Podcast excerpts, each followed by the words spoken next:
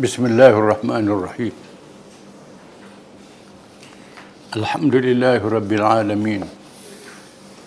الرحمن الرحيم. مالك يوم الدين. إياك نعبد وإياك نستعين. اهدنا الصراط المستقيم. صراط الذين أنعمت عليهم غير المغضوب عليهم ولا الضالين. ربنا زدنا علما وارزقنا فهما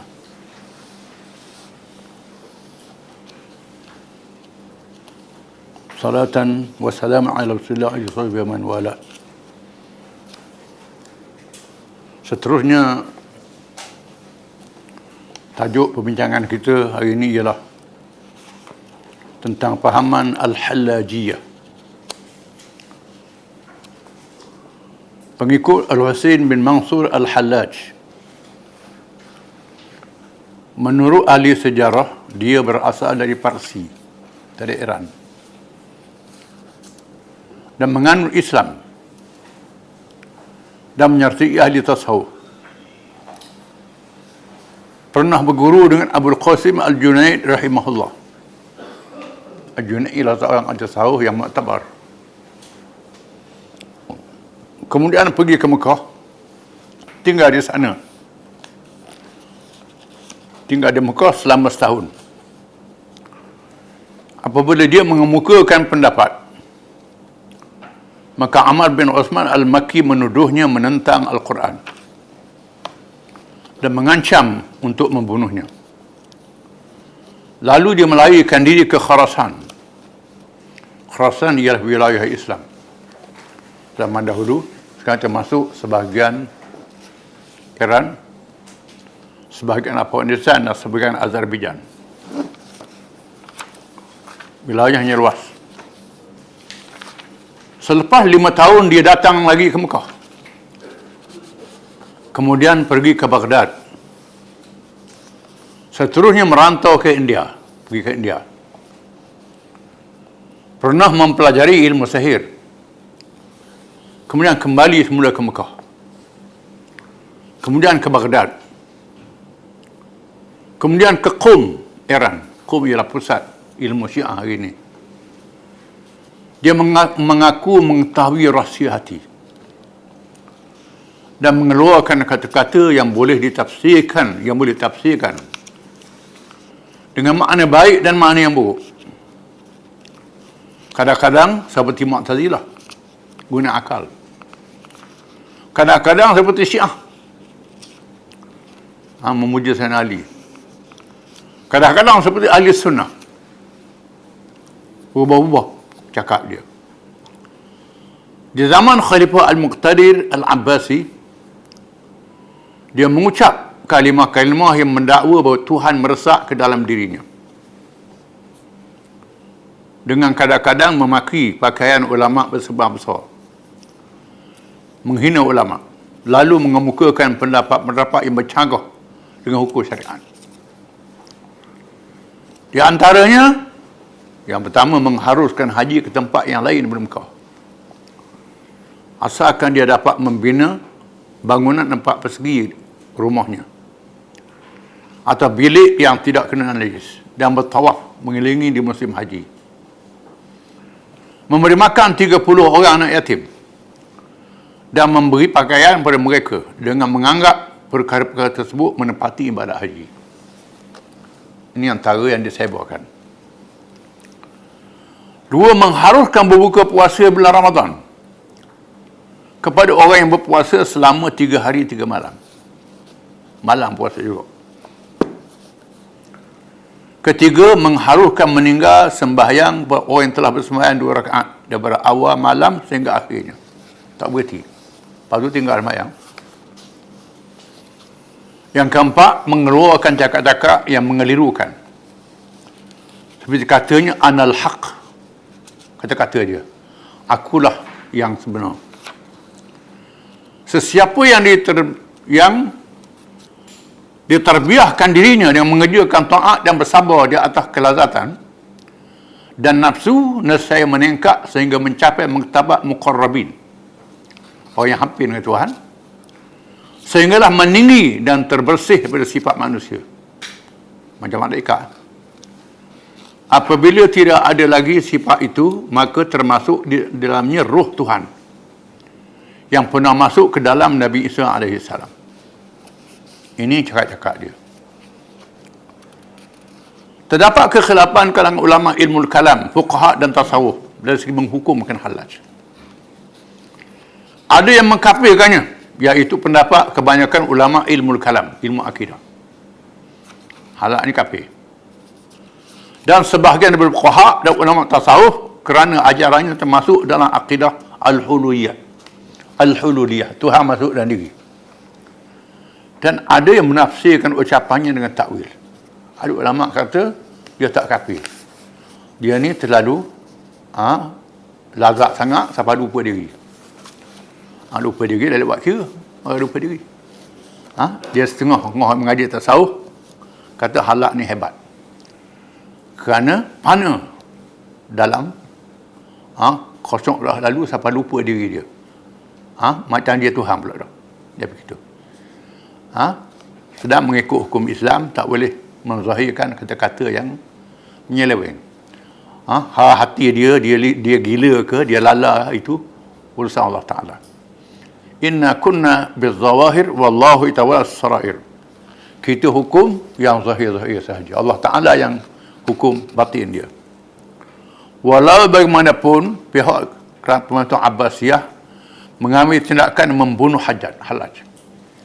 Ha, dia ambil tindakan bunuh kerana dia anggap murtad dan menyebarkan ajaran sesat. Ha, zaman itu zaman pelaksanaan syariat. Kerana pegangan dan ucapannya yang sangat mengelirukan. Orang jadi keliru. Bijak cakap. Ha, mengaji atau reti ha, dengan Islam pun mengaji dengan kafir pun mengaji. Belajar mereka tetapi terdapat di kalangan pengikutnya yang mendakwa bahawa halak tidak mati. Ha, macam orang Melayu akan hantu tak mati. Melayu ada juga. Ha, pahaman ni.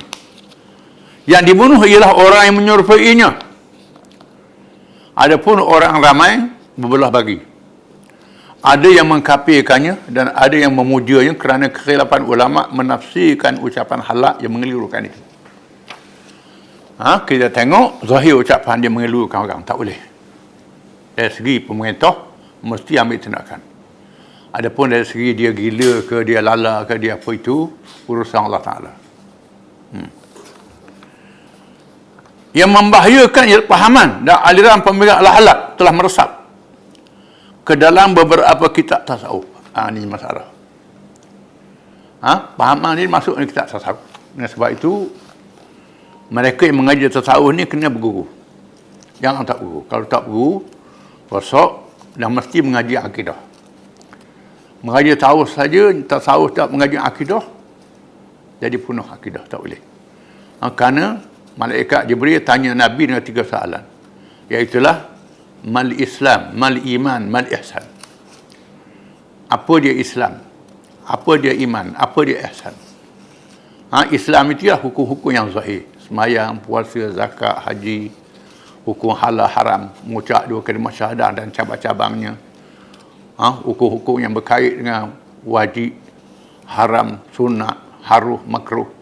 Hukum zahir itu dinamakan Islam. Iman ialah kepercayaan dalam hati. Percaya ha, percaya pada Allah, percaya pada kitab, pada malaikat, pada rasul, hari akhirat, qada dan qadar. Ha, itu rukun iman. Ha, iman, kepercayaan dalam hati, tak ada syak, percaya. Ihsan ialah an ta'budallaha ka'annaka tarah fa illam takun tarahu fa innahu yarak.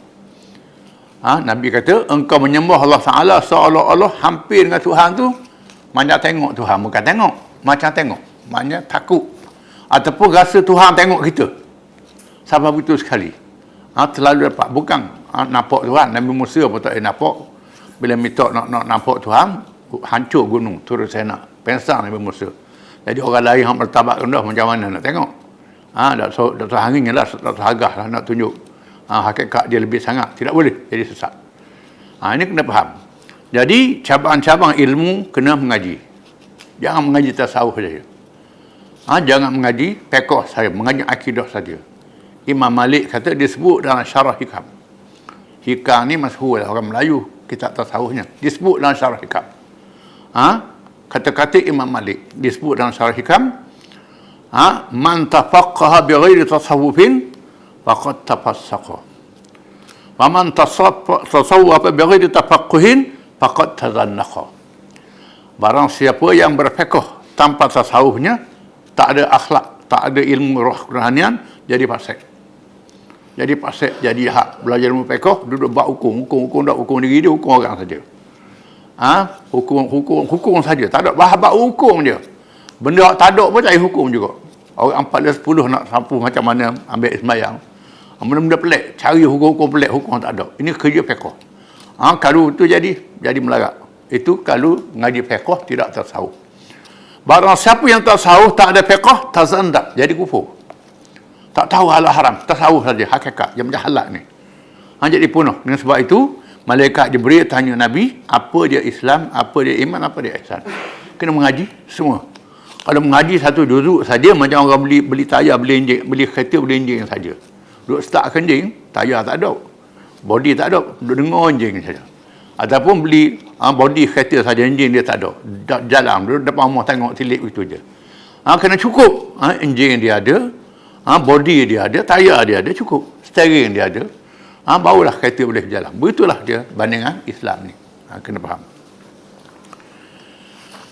Yang membahayakan ialah pahaman dan aliran menghadap ini mesak dan kitab tasawuf ini bahaya ha, kitab tasawuf ni dia masuk belaka hadis sahih hadis hasan, hadis dhaif, hadis maudhu'. Hadis maudhu' ni hadis bohong, bukan hadis Nabi. Kata Nabi sabda. Ha? Disebut ni kita tahu. Nabi bersabda. Nabi dah kata. Ha? Bukan hadis Nabi. Dia kata hadis Nabi. Ini bahaya. Ha? Dan membahayakan orang yang mengkaji tanpa tahqiq secara mendalam dan teliti. Dan tidak ada ilmu berkenaan akidah dan syariat. Ilmu akidah syariat tak ada. Ha? Jadi penuh. Dengan sebab itu, kita mengaji Islam mesti cukup sempurna. Wallahu a'lam.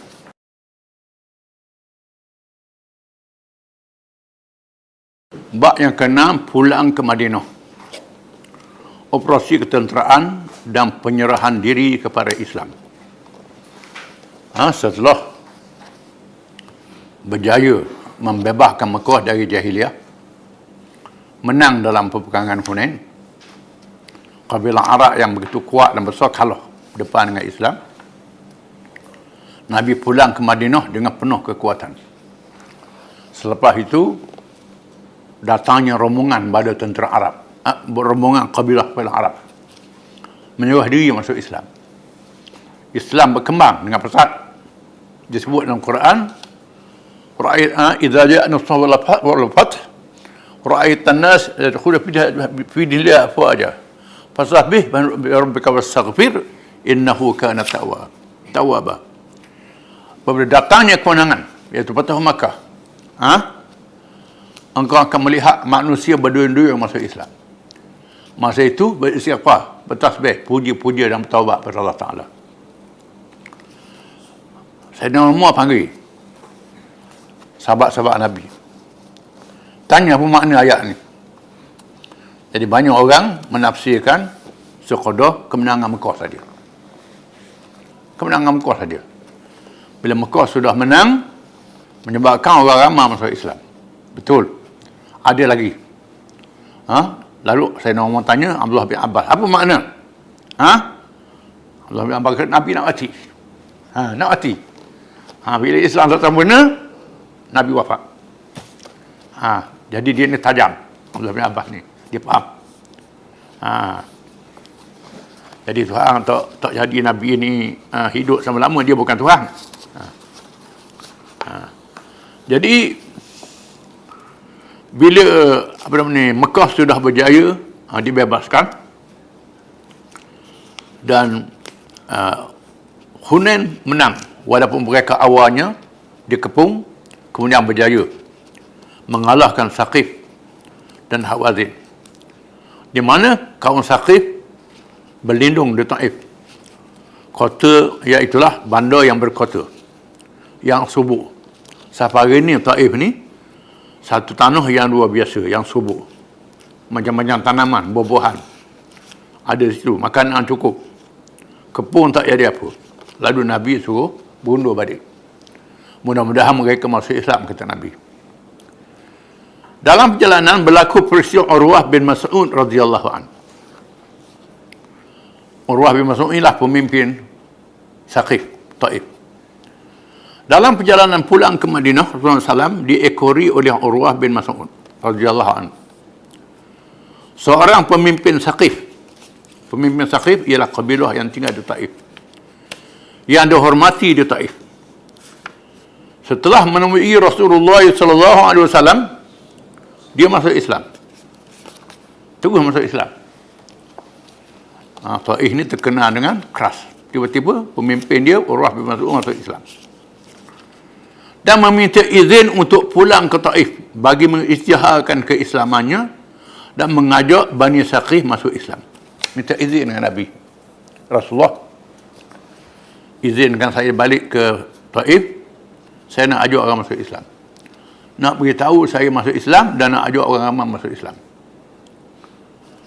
Rasulullah SAW memberi amaran kepadanya. Innahum qatalu, kata Nabi. Mereka membunuhmu, kata Nabi. Jangan. Ha, nanti membalik orang bunuhmu. Kerana memahami perangai keras dan kejahatan mereka. Ha, Nabi tahu perangai sakit ini keras.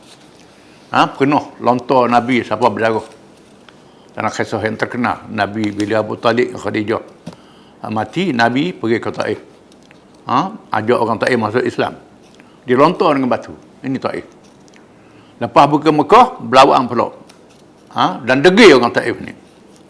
Nabi kata bahaya membalik nanti dia bunuhmu kata Allah bin Mas'ud radhiyallahu ya Rasulullah ana ahabbu ilaihim min abkarihim. Kata dia. Wahai Rasulullah mereka lebih kasih pada saya daripada daripada anak-anak mereka. Orang Taif ni sayang saya Rasulullah. Ha, orang Taif ni sayang ke saya lebih sayang pada anak. Begitu. Dia soal dihormati. Abu Urwah tiba di Taif dan mengisytiharkan Islamnya. Serta mengajak orang ramai supaya Islam. Ha, dia pun bersyarah. Suruh orang masuk Islam ha, dia dah masuk Islam. Aku ajak kamu semua ni masuk Islam lah. Tiba-tiba dia diserang dengan panuh ha, pakat panuh ha, panuh ramah pula. Mati ya. Dari segenap penjuru ketika dapat bercakap dia ditanya berkenaan harga darahnya. Ha? tak, tak mati lagi dia cakap. Allah main dia tanya harga darah dia? Dengan tegah dia menjawab karamatan akramani Allah biha wa syahadatan saqaha Allah ilayya falaysa fiyya illa ma fi syuhada alladhina qutu ma'a Rasulillah sallallahu alaihi wasallam qabla an yartahila ankum fadfanuni ma'ahum riwayat Ibn Kathir al-Bidayah wa Nihayah ha? kata dia kemuliaan Allah memuliakan aku dengannya kata dia. Ha Tuhan muliakan aku. Masih syahid yang Allah bawakan kepadaku. Tiada lagi padaku malaikat dimasukkan ke dalam kalangan para syuhada yang dibunuh ketika mereka bersama Rasulullah SAW sebelum meninggal kamu. Macam bunuh orang lain enggak membunuh orang lain. Orang lain itu mesti syahid aku mesti syahid kata dia maka kebumikan aku bersama mereka kata dia. Ha, tanah mayat aku dekat kubur orang mati itu apabila Allah SAW menerima kematiannya terus bersabda inna mislahu fi qawmihi kamathali sahibi yasin fi qawmihi kata Nabi bandingannya laksana orang yang mati syahid yang diceritakan dalam surah yasin dalam kalangan kaumnya yang membunuhnya kata Nabi. Arwah ni dapat kelebihan. Ha? Orang mati syahid disebut kasus dalam surah Yasin. Arwah dapat kelebihan itu kata Nabi. Bila Nabi kata begitu, memang dia dapat kelebihan itulah. Dan diriwayatkan dalam hadis-hadis kadang-kadang mereka diberi datang jumpa Nabi, datang jumpa Nabi rupa Urwah bin Mas'ud. Diberi rupa dia. Ha? Rupa dahyatul kalbi Ha, dia ni mungkin orang lawa. Rupa Dahya dan apa dia. Ada riwayat demikian. Cerita syahid dalam surah Yasin ramai dalam kalangan umat Islam yang tidak menyedarinya. Jauh sekali untuk mengambil contoh daripadanya. Walaupun ramai yang membacanya sebabnya kerana buta Al-Quran. Banyak kita baca Al-Quran, buta Al-Quran, tak tahu makna. Ha, kita tak surah, surah Yasin itu ada kisah yang menarik.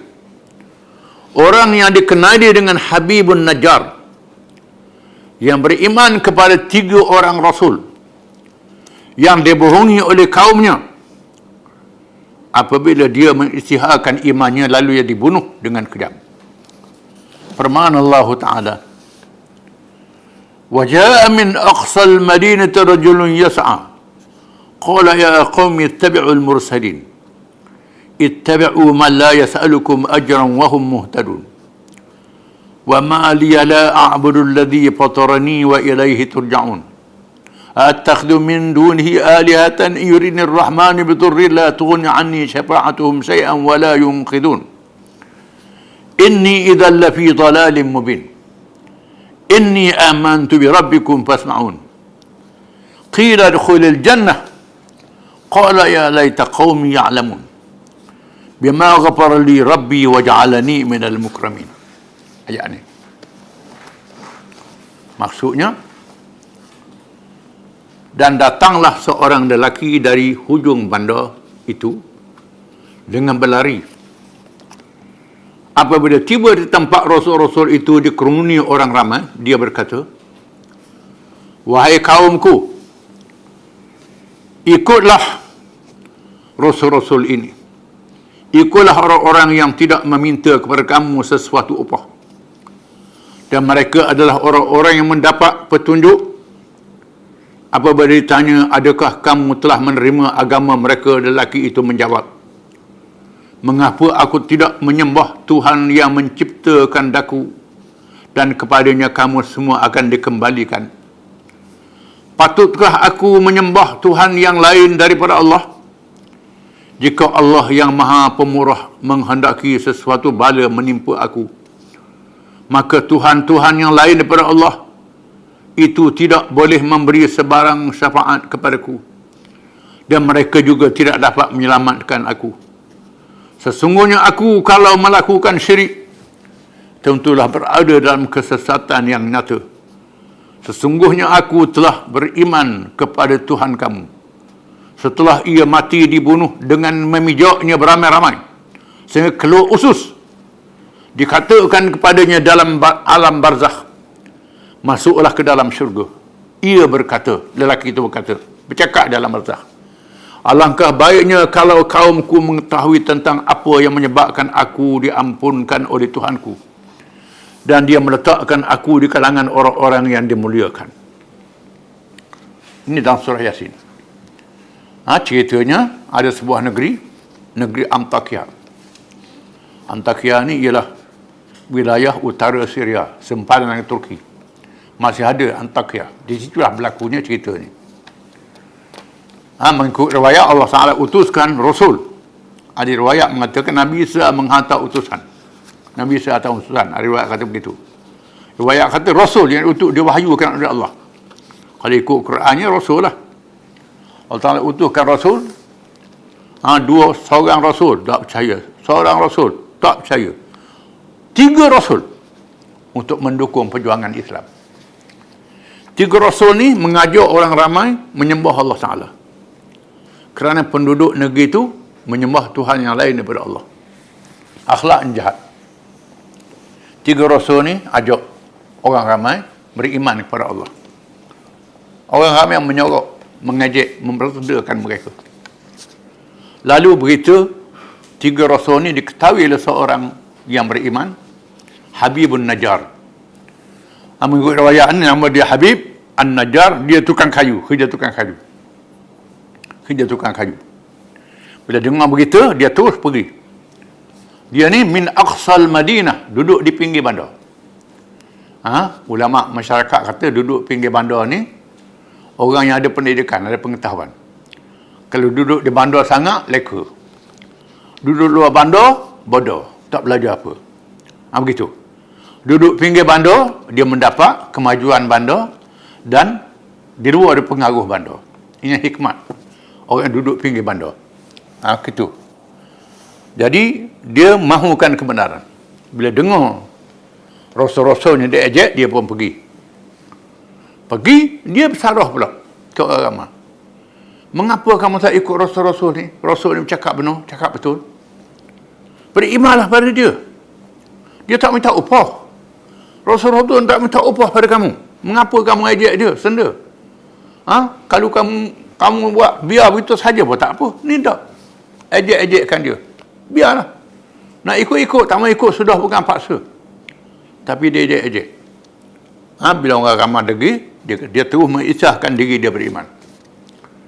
Sebaik saya isah dia beriman, orang ramah tangkap dia, pijak ramah-ramah. Pijak ramah-ramah, ligang, sampai keluar perut. Tubi usus daripada tubuh dia. Ramah orang pijak. Ha? Quran mengatakan, sebaik saja roh dia masuk di alam merah, dia bercakap lagi. Ha? Ini mengatakan ahli pidatu, alam dunia dan alam barzah. Sarah lagi. Ha? Sampai mati itu dalam merah, sarah lagi. Ya la la ya laita qaumi ya'lamun. Kawan aku tak tahu ke aku di mana sekarang. Itu ucapan di alam barzakh. Ha? Oh, belum baru tu di alam dunia. Ini ahli pidatu dua alam. Kalau dua alam ni uh, kalau kita menatang boleh makan dua alam. Atau ada alam ini dah. Alam dunia ada alam barzakh. Ha? dua alam. Tu ambil kemuliaan. Dia anggap sebagai seorang yang syahid, yang syahid akbar. Ha, Syahid yang pada Abdul. Maka lahir dan kalangan umat Muhammad SAW seorang yang masih syahid bertokoh syahid dalam surah Yasin. Iaitulah Urwah bin Mas'ud Al-Saqafi ha? Nabi sendiri istihar dia ni syahid Yasin di kalangan umat aku kata Nabi. Ha, dia mendapat kelebihan. Dia ni berbani sakit operasi ketenteraan dan pencerahan diri kepada Islam wallahu a'lam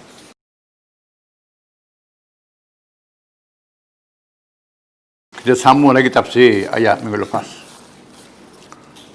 A'udzu billahi minasyaitonir rajim.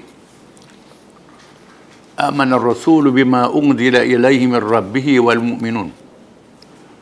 Kullun amana billahi wa malaikatihi wa kutubihi wa rusulihi. La nufarriqu baina ahadin min rusulihi.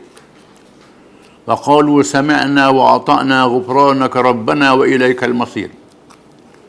لا يكلف الله نفسا إلا وسعها. لها ما كسبت وعليها ما اكتسبت. ربنا لا تؤاخذنا إن نسينا أو أخطأنا.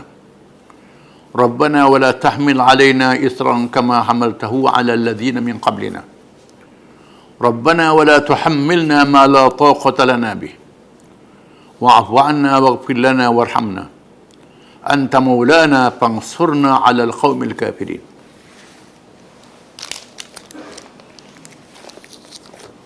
Rasulullah SAW telah beriman kepada apa yang diturunkan kepada dari Tuhannya.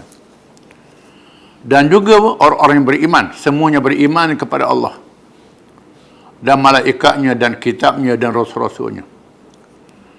Mereka berkata kami tidak membezakan antara seorang dengan yang lain dari rasulnya. Dari rasul-rasulnya. Mereka berkata lagi kami dengar dan kami taat kami pohonkan keampunanmu wahai Tuhan kami dan kepadamu jualah tempat kembali Allah tidak memberati seseorang malaikat apa yang terdaya olehnya dan ia mendapat pahala kebaikan yang diusahakannya dan ia juga menanggung dosa kejahatan yang diusahakannya mereka berdoa dengan berkata wahai Tuhan kami janganlah engkau mengirakan kami salah jika kami lupa apa yang kami tersalah Wahai Tuhan kami, janganlah engkau bebankan kepada kami bebanan yang berat sebagaimana yang telah engkau bebankan kepada orang-orang yang terdahulu daripada kami. Wahai Tuhan kami, janganlah engkau pikulkan kepada kami apa yang kami tidak terdaya memikulnya. Dan maafkanlah kesalahan kami. Serta ampunkanlah dosa kami. Dan berilah rahmat kepada kami dan engkaulah penolong kami oleh itu tolonglah kami untuk mencapai kemenangan terhadap orang-orang kafir. Ayat ni ayat-ayat akhir surah Baqarah yang mempunyai kelebihan yang sangat besar. Dalam ayat ini diterangkan tonggok-tonggok rukun iman. Beriman kepada Allah, beriman kepada malaikat, beriman pada kitab, pada rasul, beriman pada hari akhirat. Dan ada ulama mengatakan beriman yang wajibnya jihad. Fisabilillah. Ha? Sebab rukun iman ni kita kena ha, enam perkara je. Ada ulama menambahkan lagi termasuk pada jihad fi sabilillah. Ha, kalau kan berasa pelik lah, ini ulama. Kalau kita tahu enam perkara itu saja. Kepimpinan menegakkan Islam. Di mana dalam ayat ini disebut doa-doa yang sangat besar maknanya, memohon pertolongan Allah. Dalam mengerjakan amal yang salih. Meninggalkan maksiat. Dalam perjuangan menegakkan Islam di atas dunia menghadapi musuh-musuh Islam memohon kemenangan daripada Allah. Oleh kerana itu ayat ni ayat yang besar fadilatnya. Ha, kita sudah tafsirkan minggu lalu dari segi maksud ayat-ayatnya. Hari ini kita ambil beberapa hadis yang menyebut kelebihan akhir surah Baqarah ni. Di antaranya ialah hadis riwayat Al-Bukhari. Riwayat Bukhari hadis sahih lah. Daripada, daripada Abi Mas'ud katanya sabda Rasulullah SAW man qara'a bil ayataini min akhir surah al-baqarah fi lailatin kafatahu. Barang siapa yang baca dua ayat akhir surah baqarah pada satu malam cukup bagi menyelamatkan dirinya. Ha? baca malam belum tidur ke cukup menyelamatkan dirinya. Cukup selamatkan dirinya disebut oleh Manawir Riyadul Salihin Aman bin As mewasiatkan kalau dia mati lepas tanang dia tunggu sekejap kata dia. Baca Fatihah baca ayat kursi baca akhir surah Baqarah baca qul huwallah al-falaq qul bin nas. Ha? Di mana dalam ayat-ayat menyatakan beriman kepada Allah malaikat kitab. Lebih pada talqin lagi Ha, ni dulu kan, eh, mari malaikat kena jawab gini, jawab gini, jawab gini. Dalam ayat ini dah ada dah, makna ini. Ha? Mengingatkan beriman kepada Allah, malaikat kita hari akhirat. Dan menyatakan orang beriman. Memohon pertolongan Allah Ta'ala. Ada doa dalam ayat ini. Amal bin pesan, kalau aku mati, baca ayat ini. Kubur aku kata dia. Ha, belum tinggal baca ayat ini. Sebab itu, ha, ni termasuk Imam Nawawi sebut dalam Riyadhus Salihin. Boleh rojong. Molek bila kita tentang orang mati jangan tinggal ayat ni. Ha, baca Fatihah ayat kursi dan akhir, akhir surah Baqarah dan apa namanya dalam ni ada doanya. Yang pertama riwayat Bukhari barang siapa yang baca surah dua ayat ni amanah Rasul hingga akhirnya pada satu malam cukup baginya menyelamatkan dirinya Mengikut riwayat Imam Muhammad dari Abi Dhar katanya sabda Rasulullah SAW U'titu khawatima suratil Baqarah. Min kanzin ta'tal arshi lam yu'tahunna nabiyyun qabli. Diberi kepada aku penutup-penutup surah Al-Baqarah daripada pembendaharaan arash Tuhan letakkan ayat ini di bawah aras, bawah segala sana, kebesaran Allah Ta'ala. Tidak lebih pada seorang Nabi pun sebut aku. Ha? Ayat ini ada fadilat. Tuhan simpan di bawah arasnya. Hadis riwayat Imam Muslim. Riwayat Muslim. Dari Abdullah Abdullah bin Abbas Abdullah bin Mas'ud tadi sebut لما أسري النبي صلى الله عليه وسلم انتهى به إلى سرة المنتهى. وهي في السماء السابعة إليها ينتهي ما يعرج من الأرض فيقبض منها وإليها ينتهي ما يهبط ما يهبط من فوقها فيقبض ما يهبط من فوقها فيقبض منها. قال إذ يغشى السدرة ما يغشى. قال فراش من ذهب. قال أعطي رسول الله صلى الله عليه وسلم ثلاثا أعطي الصلوات أعطي الصلوات الخمس وأعطي خواتيم سورة البقرة وغفر لمن لم يشرك بالله من أمته شيئا المقحمات Hari Raya Muslim Manakala diisrakan Nabi pada malam Isra' dan Mi'raj Di waktu malam Bila sampai Sidratil Muntaha Iaitu tempat yang langit, terletak di langit yang ketujuh Tempat yang akhir sekali Apa yang boleh naik daripada bumi Ditahan di situ dan ditahan di situ apa yang atas daripada daripada langit daripada atas itu sekat itu sempadan dan sebab itu dalam hadis surat Mi'raj kata malaikat Jibril yang iring Nabi bila sampai situ malaikat Jibril itu berhenti tak boleh naik dah. Tak boleh naik dah situ dia. Sempadan. Nabi naik seorang tinggi lagi. Sampai Suratul Muntaha Nabi melihat perkara yang menakjubkan. Menakjubkan. Kupu-kupu daripada emas. Nabi tengok berterbangan. Nabi kata dia beri kepada aku tiga perkara. Dia beri kepada aku sembahyang lima waktu. Dia beri kepada aku penutup-penutup surah Al-Baqarah. Aman Rasul hingga akhirnya. Dan dia ampun pada umat aku yang tidak syirik kepada Allah daripada dosa-dosa yang besar. Ha, sama ada mereka yang tak syirik dengan Allah ni dia kenakan hukum hudud di atas dunia. Kena hukum kisah, tak kena hukum lagi di akhirat. Ataupun dia istighfar belum mati. Tuhan ampunkan dosa dia. Ataupun dia istighfar masuk neraka. Tubik pada neraka. Tak dalam neraka selama-lama. Ini kelebihan umat Muhammad SAW yang diberi malam Isra dan Mi'raj antaranya ialah penutup surah Al-Baqarah.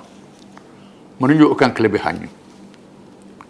Hadis riwayat yang lain daripada Ibnu Mardaweh sabda Nabi yang salam fudzilna ala nasi bisalasin uti utiat utiat uti uti tu hadhi al-ayat min akhirat al-baqarah min baiti ganzin tahta al-arsi lam yu'taha ahdun qabli wa la yu'taha ahdun ba'di.